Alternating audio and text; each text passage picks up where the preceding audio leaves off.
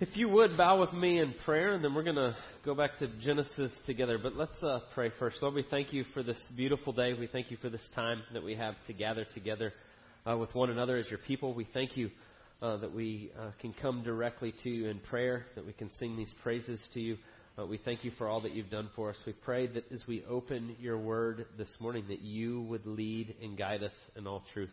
Uh, we just confess without the movement and the work of the Holy Spirit uh, in us and through us and, and teaching us and guiding us, we are hopelessly lost. And so we pray that you would do just that this morning, that you would teach us, you would guide us, you would remind us, that you would point us more fully to who you are and the ways you love us and what you've done for us. We pray all these things in Jesus' precious name. Amen. Uh, want to just think for just a second, ask a couple questions. Uh, if, if any of these resonate with you, but do you ever get to uh, the end of the week and you feel like you have not gotten all that you wanted to get done? Uh, you had, yeah, there's a lot of laughter. Yes, yes, I sometimes feel that way. Uh, or, or you get to the end of the week and you're just tired. Uh, you're exhausted. There are all these things you wanted to do. You didn't get to all of them. Uh, oftentimes we get so busy uh, that it's just uh, physically exhausting. We have so much to do and different things. That's the pace of life, the culture we live in today.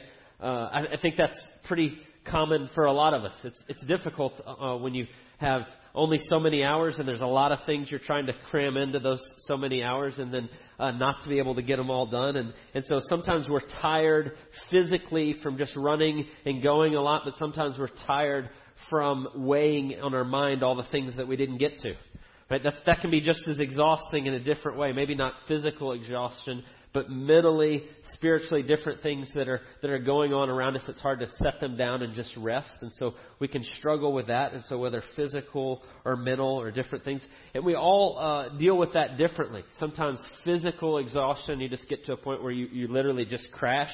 You're like, I, I can't go anymore. I've, I've got to sleep. I've got to rest. Uh, I remember when Joanna was in residency, she would uh, routinely work 80 to 100 hours in a week. And uh, she would come home from call, and she would have been gone for 36 hours. And she would walk in, and I would say, Was it a good call night or a bad call night? And if it was a bad call night, she wouldn't say anything, and she'd walk right past me, and she would hit the bed, and that would be it. And sometimes she'd go, Oh, well, I slept a couple hours, and I feel pretty good, and I'm okay. You know, it just depended.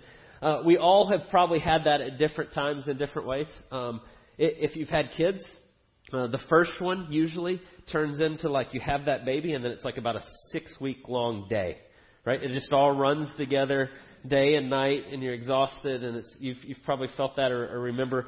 Some of you laughing, remember what that was like. Uh, I personally don't handle that well at all. Uh, with our first Asher, I tried to stay up and be supportive and do all those things, and then I started hallucinating. Uh, that's what happens when I don't sleep. I hallucinate. And so I've actually rescued Joanna uh, a few times in the middle of the night from her dresser sinking into the floor. Uh, that's actually happened. I've jumped over and gone, oh, she'll go, what? Uh, never mind. and I go back to sleep, and then she's wide awake and scared to death because I just jumped over her because. But it, it affects us all in different ways. And you know what I mean? In, in different times, in different ways, we struggle. It's hard sometimes to rest. And it's for a whole lot of different reasons. Uh, sometimes it's physical exhaustion. Sometimes it's men- mental. Sometimes it's spiritual. Sometimes it's a combination of all those things working together. And so today we're going to go back into Genesis, and I want us to talk just big picture about work. What God's told us about work and what that looks like, the way He's designed that, the way He's intended for us in that.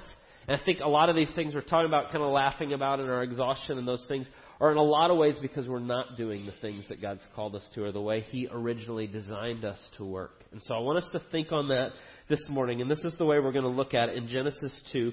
First, I want us to consider God's big picture, uh, God's design for work, some big ideas, just a couple things, and we'll take just a few minutes on that.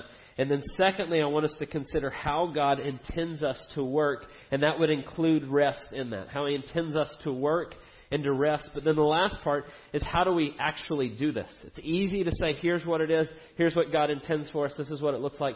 The hard part is actually doing it and following through it. So I want us to think on those three big things uh, just as an aside, if you've been with us in Genesis, this is our fourth week, and here we are still in Genesis 2.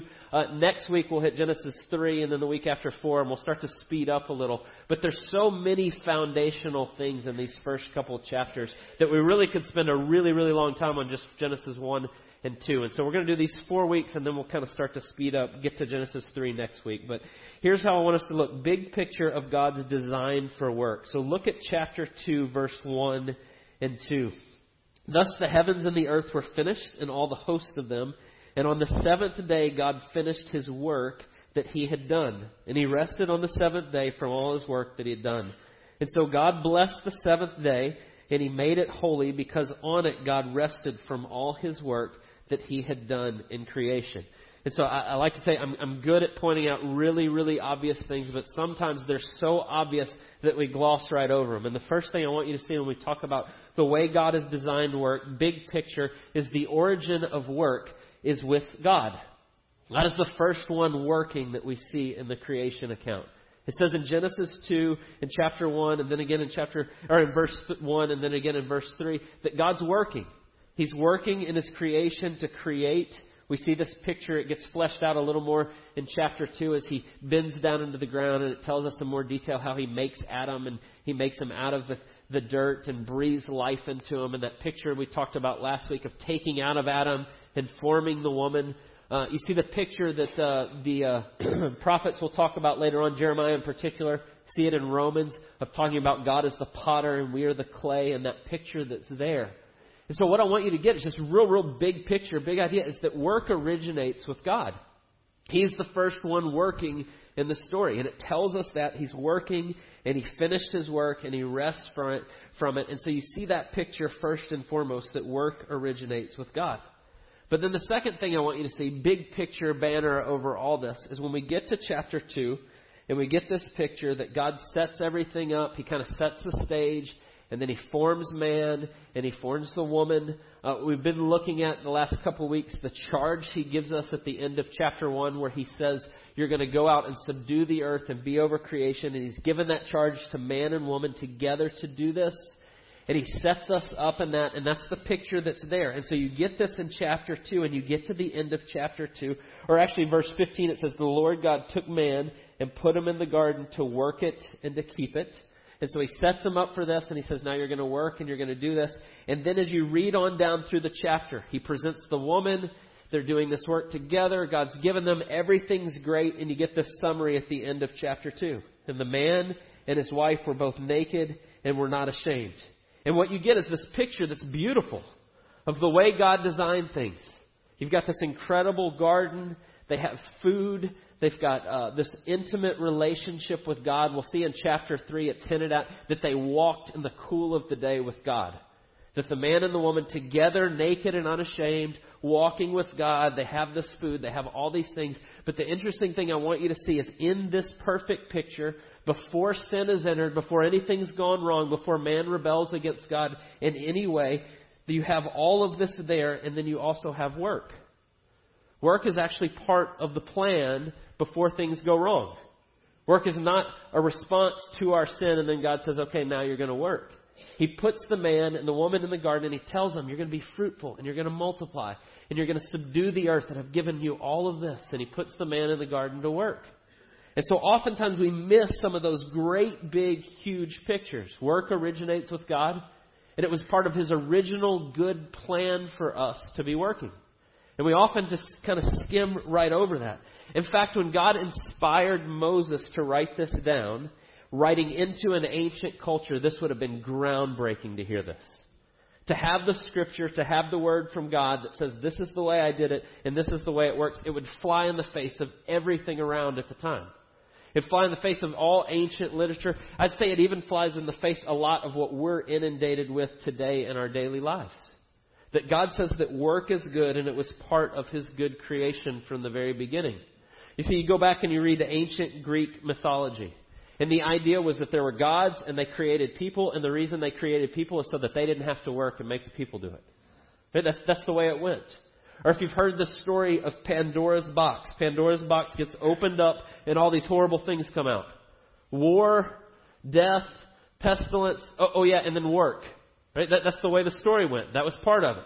And so you saw that in all these different ways. Or uh, Socrates used to teach that the reason you wanted to be learned and grow in that and, and grow in philosophy and all these things was so that you didn't have to do phys- physical labor. That that was beneath, that was for slaves to do. You want to not have to do any of that. And so you have this everywhere. But then God gives His word and He speaks and He says, I am working and I'm doing this that originates with me and I've given you work as part of my good creation. And so when you start to hear those things, I want us just to have that kind of standing over this that work originates with God and it's God's good gift to us and for us and it's not a necessary evil. That's the way He originally designed. So the second thing I want us to consider is how does God intend for us to work? And that would include and how we rest. Because that's really important to understand His good design for work. And so just think practically, day to day, as God creates and what He says, kind of the what of, of how we do this, right? The, the what of our work, of what it looks like. And so He says He puts the man in the garden in verse 15 to work it and to keep it. You can go back to chapter 1 at the end where it says in verse 28 be fruitful and multiply and fill the earth and subdue it and have dominion over the fish of the sea and over the birds of the heaven and over every living thing that moves on the earth. God gives them that charge. And then He places them in the garden. He says, You're not going to work it. And you're going to keep it. And you're going to do these things. And you see that picture there from the very beginning of what it looks like. And I want you to think about what God was doing and how He created. So review just real, real briefly what we've talked about so far. God created all things not out of a deficiency in himself, but to share the fullness of love and joy that exists in and of himself between the Father and the Son and the Holy Spirit. God didn't create us because of a void in him. Right? He's perfect in every way, and he decides that he's going to share that with his creation, and so he creates us in his image to share in that. And so part of that is he gives us this picture, and then we now are going to surround, uh, uh, focus on Him, love God, and love people. We've talked about that a couple times the last few weeks, and that's the picture that's there. And we get to reflect back what He's like. Right? We've been saying that to glorify God is to mirror Him or reflect back, to show the world what He's like. As His image bearers, made in His image, we get to do this. And so I want you to think about how work fits in with that as we start to talk about work. God's creating uh, it says in Genesis 1 1, God created the heavens and the earth, and the earth was without form and void. Now that's a, that's a tough verse. What does that mean? Why was there for, without form and void? But basically, there's, there's some stuff there, and then the rest of it is he starts to put it into order. He starts to take it and create from that and put it into order and order the earth, and he do, goes through and he does all this. And he brings beauty and he brings all of this out of his creation, his good creation, as he put it there, and he begins to order it. And so the picture I'm driving at is when we get to our work, we're doing the same thing God's doing kind of in, in a smaller scale. God allows us to subdue the earth, to be part of it, to continue the work He's doing in these different ways, to glorify Him, to show what He's like. And so God's given us those opportunities to do just that. Just as God created, and then He took all that material and He started to kind of fix it and put it out and, and put it into this beautiful picture that we see, we now get to go into His good creation and begin to subdue the earth and do the things that He's called us to do. And in doing so, we show what God's like and the abilities and the things He's given us. And so you can think about that in a whole lot of different ways. We don't create out of nothing as God created. We take the raw material He's given us and we subdue it and put it in order and make beauty out of it. Uh, I immediately go in my mind to architecture. Uh, that being my, my first degree and where I spent a lot of time when I first got out of school. But architecture, uh, a builder, uh, a carpenter, uh, all those things that get to go together to make like this building. We've taken the raw material that God's given us and we've put it in this way and we've brought order out of it and it's functional and it's helping. And in a lot of ways, we're doing exactly what God was doing in His creation. We're showing what He's like as we do that. You could go and say that about all different sorts of things. Uh, think about a, a musician who takes, takes the raw material of sounds that already exist, but now arranges them in a certain way that they bring beauty and glory for, for God's glory and for uh, helping and serving others. And so we start to think about it in that way. You could go through and say that in all these different things. Uh, a writer who, who takes and, and writes stories or movies or does creative things out of that. Right? A, a writer takes uh, human experience and the things they see in front of them, and they organize it in a certain way that brings us uh, the drama of life and, and love and what that looks like, and it, and it rises in us different things, different uh, emotions. And so, thinking about those pictures that are there, we're doing the same thing in smaller forms. I actually had been working on this all week, and on Friday I was finishing a retaining wall in my backyard. And I was thinking, I, I'm bringing order out of this mess of my yard. And, we kind of joke about it, but it's like, that's, that's for real. Like, I'm now taking this muddy mess, and I'm putting these stones, and I'm, and I'm putting pine straw on it, and I'm making it look nice, and all those things. And I'm joining God in what He's doing, and showing in my own little small way what He's like. And so God allows us to be part of work in that way. And so work originates with God, but we get to join Him in it as His image bearers to show what He's like in that. But I want you to think about why. And this is where what God sets us up to do and where we are today probably diverge pretty quickly. God gives us that opportunity and that ability to do so, to glorify Him, to show what He's like, and then to love and serve others. Right? Jesus is, would say that over and over, that this is how you sum up everything that God's after, to love God and to love people. And I think that's even what God gave us work for. That we love God and show what He's like, but then we love and serve one another in the work that we do. And God's gifted every single person here differently in all different ways and given you different vocations and callings and works that you would do. But all of those, and in all of that, we get to serve one another in what we do.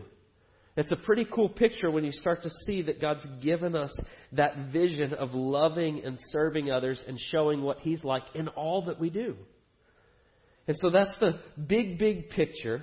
But then I want you to think about how He intends us to do this. And this is where, uh, because of sin entering in Genesis 3, we'll get to that next week, this gets wildly off track very quickly. And so I want you to think about the picture that's here. If you've ever noticed before, you get to the end of chapter 1 and then the beginning of chapter 2. Remember, we've added uh, verses and chapters after the fact. And so, really, what we're reading 2, 1 to 3 is the end of the story in chapter 1. That God's created all these things and He's finished all of it and then He rested from His work. And so, I want you to notice just the way this narrative goes. Right? Six days of creation. God creates man on the sixth day. He's the last part of this. He makes him in his image. He says, You're going to subdue the earth. I'm going to give you this work to do. He sets him up with this beautiful blank slate. He's given us creativity and excitement for this. We now get to join him in his work, and then he says, Okay, now rest. I mean, that's the way the story goes. He finishes all of it, and right as he sets man in there and he's ready to go, day one, the first thing he says is, Okay, now it's the seventh day, we're going to rest.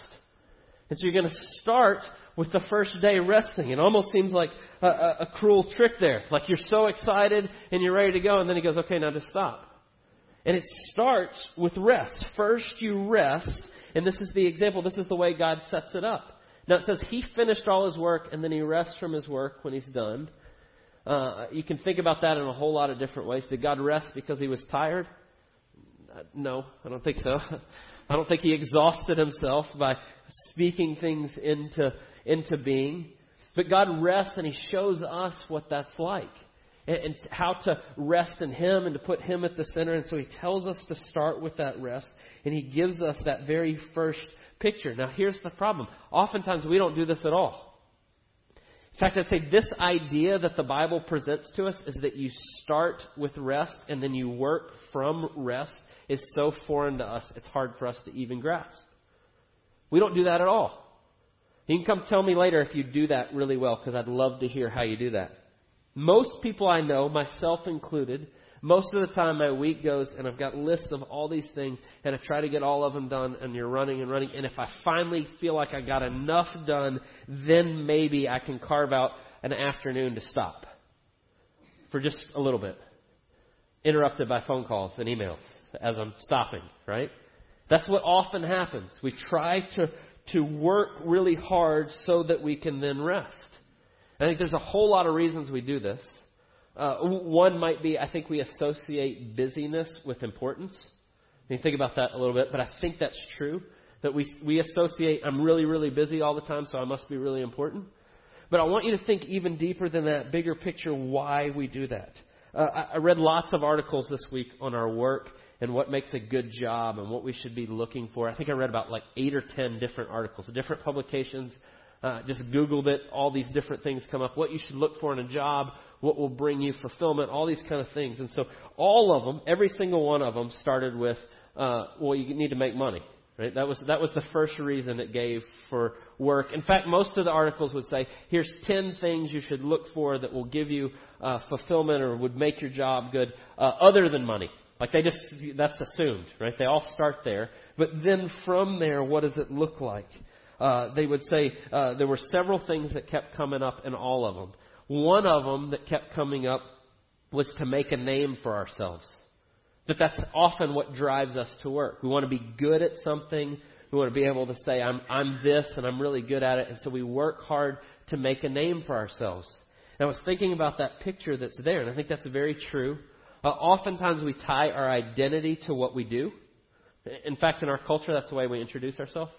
Say, hey, how you doing? You exchange pleasantries, and then guys in particular will do that. So what do you do? Right? That's almost always the first question. We primary identity in our life is what we do in our work. And so oftentimes we seek to make a name for ourselves in the work that we do. Uh, the second one that was on list uh, on all of them, well, there was money, uh, make a name for ourselves second. But the third one that was on just pretty much all the lists is, is we want meaningful work. We, want to do work that, that makes a difference, that we feel like we're accomplishing something. Uh, we want it to be meaningful. Now, I, I don't think that's a bad thing, by the way. I don't think wanting to do meaningful work is bad. I think that's a good thing. We want to bless and serve others and show what God's like. And so, sure, we want to do things that we feel like are making a difference and that help in that. But when we start to get uh, our meaning in our life, what is meaningful, meaningful from our work, that's going to cause some problems. When the ultimate meaning of our life is this and what I do in this work, then I think that can end up causing some problems. And I want you to think about why in all of these. Uh, uh, the approach we normally take to our work. And by the way, when I talk about work, bigger than just what you do to make money. It, it can be all sorts of different things that we spend and invest our time on. It doesn't necessarily have to be the way we make a living or we make money. But we normally approach these things with these different things in our mind. I want to be really good at this. I want to make a name for myself. I want to do meaningful things. And we go at it in those ways. And as we start to do, I think what happens is we really struggle with resting. And I want you to think about why. If my meaning and my identity is so tied to my work, if I'm so concerned about making a name for myself, I'm so concerned about being successful or whatever that looks like, oftentimes we work so that we can then rest. Right? If I do this and I do it well, then I can rest in what I've accomplished. Does that make sense? You ever feel that way? I do that all the time with a list of the things I want to do this week, and if I get a good portion of them done, then it's like, okay, that's good. I, did, I had a good week, and I feel like I did well. The, the problem is we slip into this do to be mentality when we operate that way. Say that again. A, a do to be mentality. I want you to think about what that means when I say that. But we, I do this, so therefore I am this. Right? You ever feel that way? That, that is so common to the way that we function. It's like a fish in the water. You forget it's there. We just do it that way all the time. And so we say things like, uh, I'm going to uh, grow up and, and graduate high school, and then I'm going to get a job, or I'm going to go to college, or I'm going to do whatever, get a degree, then get a job, then have a certain salary, and then I will be successful. So I do this, and then I do this, and then I am now this, right? Do to be. We do this all the time in all different ways. Uh, right? If, if I can, if I can just uh, get married and have a house and a dog and maybe a, a kid or two and a new car, then I'm a success. Right? That's the American dream. 2.4 kids and a picket fence. Right? That's the way we talk. And if I can do those things, then I'm now this. I'm now a success. Or, or maybe it's with your kids.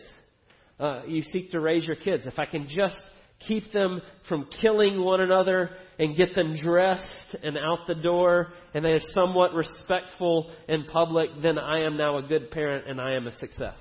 Right? I do these things, so therefore I am now this. That's that do to be mentality, but here's the problem with that. When we begin to function that way, it's really, really hard to ever rest. When have you ever done enough that I'm now a success, that I have done this, I am now therefore this? It's a vicious cycle. It becomes really, really hard. And you start to try to run and run and run, and it becomes like the hamster on the wheel. You're just going and going and going. If I just get to this, then I will be this. And it becomes very difficult. And the problem that becomes so difficult, and the problem that rest becomes so hard when we begin to function that way, is we're trying to accomplish something in work that God never meant for it to do. And when we do that, it's going to bring futility. When we begin to use something not in a way that God's called us to use it, then it's going to become very difficult. I think I've used uh, an example like this or similar, but it's like uh, the other day I was hammering a nail and I couldn't find the hammer, so I picked up the tape measure. You ever done that? Don't do that with a plastic casing on the. It just pokes a hole in your tape measure. It doesn't work, right? It doesn't work because that's not what it was made to do.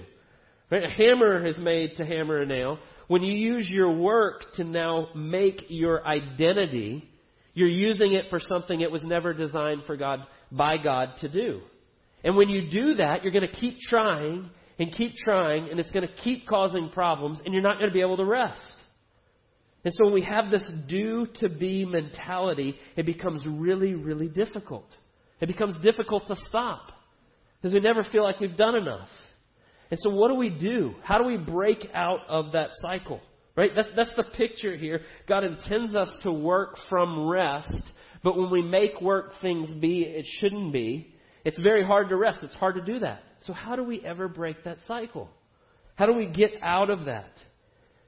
The problem we see here in Genesis, we don't see the problem until Genesis 3. In fact, I would say to you, at the end of Genesis 2, Adam and Eve are resting. They're doing it. In fact, you get it in that last verse, and I don't know if you've thought of it this way, but when you get, and the man and the wife were both naked and were not ashamed, they're resting. They're out there completely exposed, and they have no worries about it. Can you imagine what that would be like? All of it is laid out. I don't just mean physically, everything. And they can stop. God says, You're going to rest. They go, Okay. Great. Can you imagine what that would be like? No worries.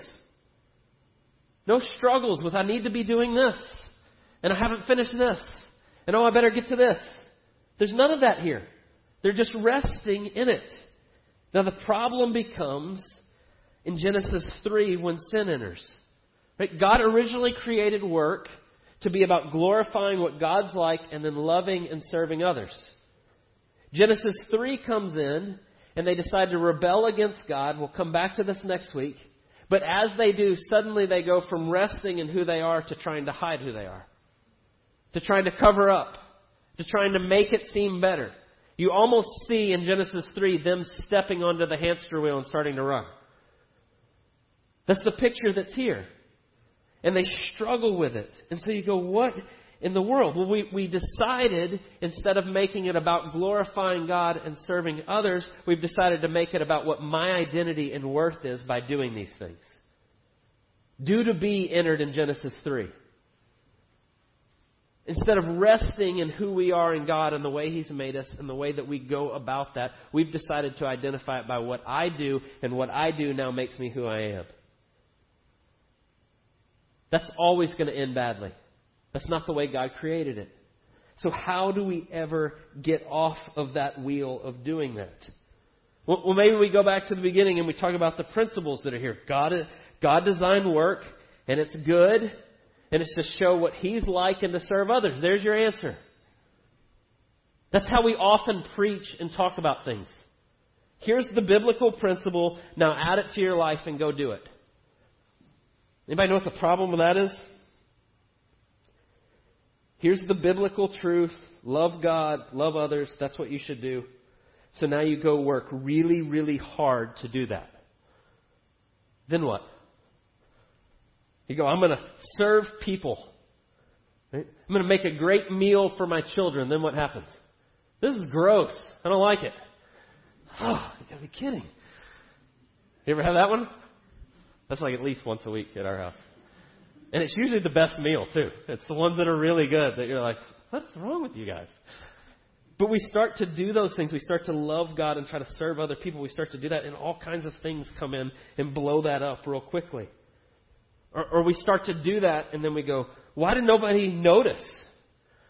Right? Which is, I, I want my identity to be tied to what I do, and I want people to pat me on the back and tell me good job. And it's like, ah, messed it up again. And we struggle with it in all these different ways. And we feel defeated and we go along and, and uh, we, we struggle in all of these ways. We try to apply the truth, but then we struggle to rest. And so we think, well, I got to work harder. I'll get up earlier. I'll do more. And we still are doing the same thing. We've just packaged it differently. So how do we ever work from rest? How do we ever stop any of this? How do we ever get off that hamster wheel when our motives are a mixed bag and we're struggling and we want recognition and all these things that we struggle with? How do we ever stop? And the answer is the only answer is you rest in the finished work of Jesus Christ and what he's done on your behalf. It's the only way it works. They were resting at the beginning because they were in that perfect relationship with God, and then they lost it. We lost it all.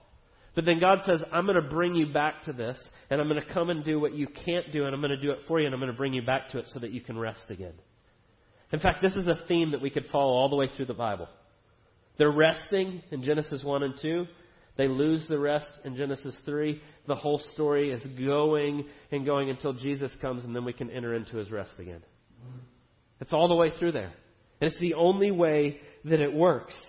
And so when we start to get our identity meaning from what I do instead of who I am and what God's done for me, this is going to always bring futility. But when I see that God loves me completely and totally, so much so that He was willing to lay His life down for me to take all my mess and then give me the grace and the glory of being in perfect relationship through what Jesus has done, now I can rest. It's not ultimately me, it's ultimately Jesus. It's ultimately what He's done for me. My identity, my success, what He's called me to, the way I get to be a part of it, all has to be found in what Christ has done and nothing else. And when it does, it frees you to actually love and serve other people because you're not getting the pat on the back because of what I've done. I've already got God's love completely and totally and fully because of what Christ has done, and I can rest in that. And so if I go and serve somebody and they don't notice, so what? I get to show what God's like, the very God who loved me when I was unlovable. The one who sought me and brought me back and continued to do that.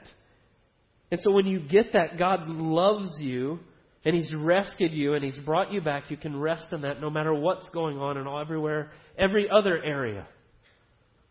And then you can be okay in the midst of that, that as you look around the room, God's gifted every single one of us differently. And here's the really cool part. When we get our identity from Jesus, what God has done and nothing else, all that work, there's no, there's no hierarchy. If God made you really great at digging ditches, then awesome. Dig ditches to the glory of God for the rest of your life. If God made you really great at, at, painting, then paint those to the glory of God and the good of others. And rest in that, that He loves you completely and totally. If God made you the greatest stay at home mom in the history of the world, awesome. There's no hierarchy in those things. We add those things when we don't work from rest, but when we work to rest. But when we begin to work from rest, we go, oh, I can rest. And all those things. It doesn't matter. You do what God's given you to do to His glory for His best, and you rest in that. He loves you completely and totally. And what's really cool is then you're going to go out, and guess what? You're still going to screw it up. You're still going to blow it. You're still going to go out and work really hard and then go, man, that was terrible. And you go, oh, but I can rest because God loves me completely and totally. It's all dependent on Jesus. Oh, I can still rest even when I blow it which is like every day. So that's so wonderful. Is it not? That's the heart of the gospel that we get to enter into his rest and then we get to live from that. This is glorious good news that God loves us so much that He loves us that way. Let's pray. God, we thank you for the truth of the way that you've designed us, that you have designed us to work, you have designed us to show what you're like, to care for others. We thank you that despite our mistakes, despite our sin, our rebellion, the ways that we blow it on a regular basis, that you continue to pursue us and love us, that we can find rest in what you've done for us, and all we can say is thank you. We pray that in all that we do this week, as we go forth out of this place, that we would be resting in the finished work of Jesus on our behalf.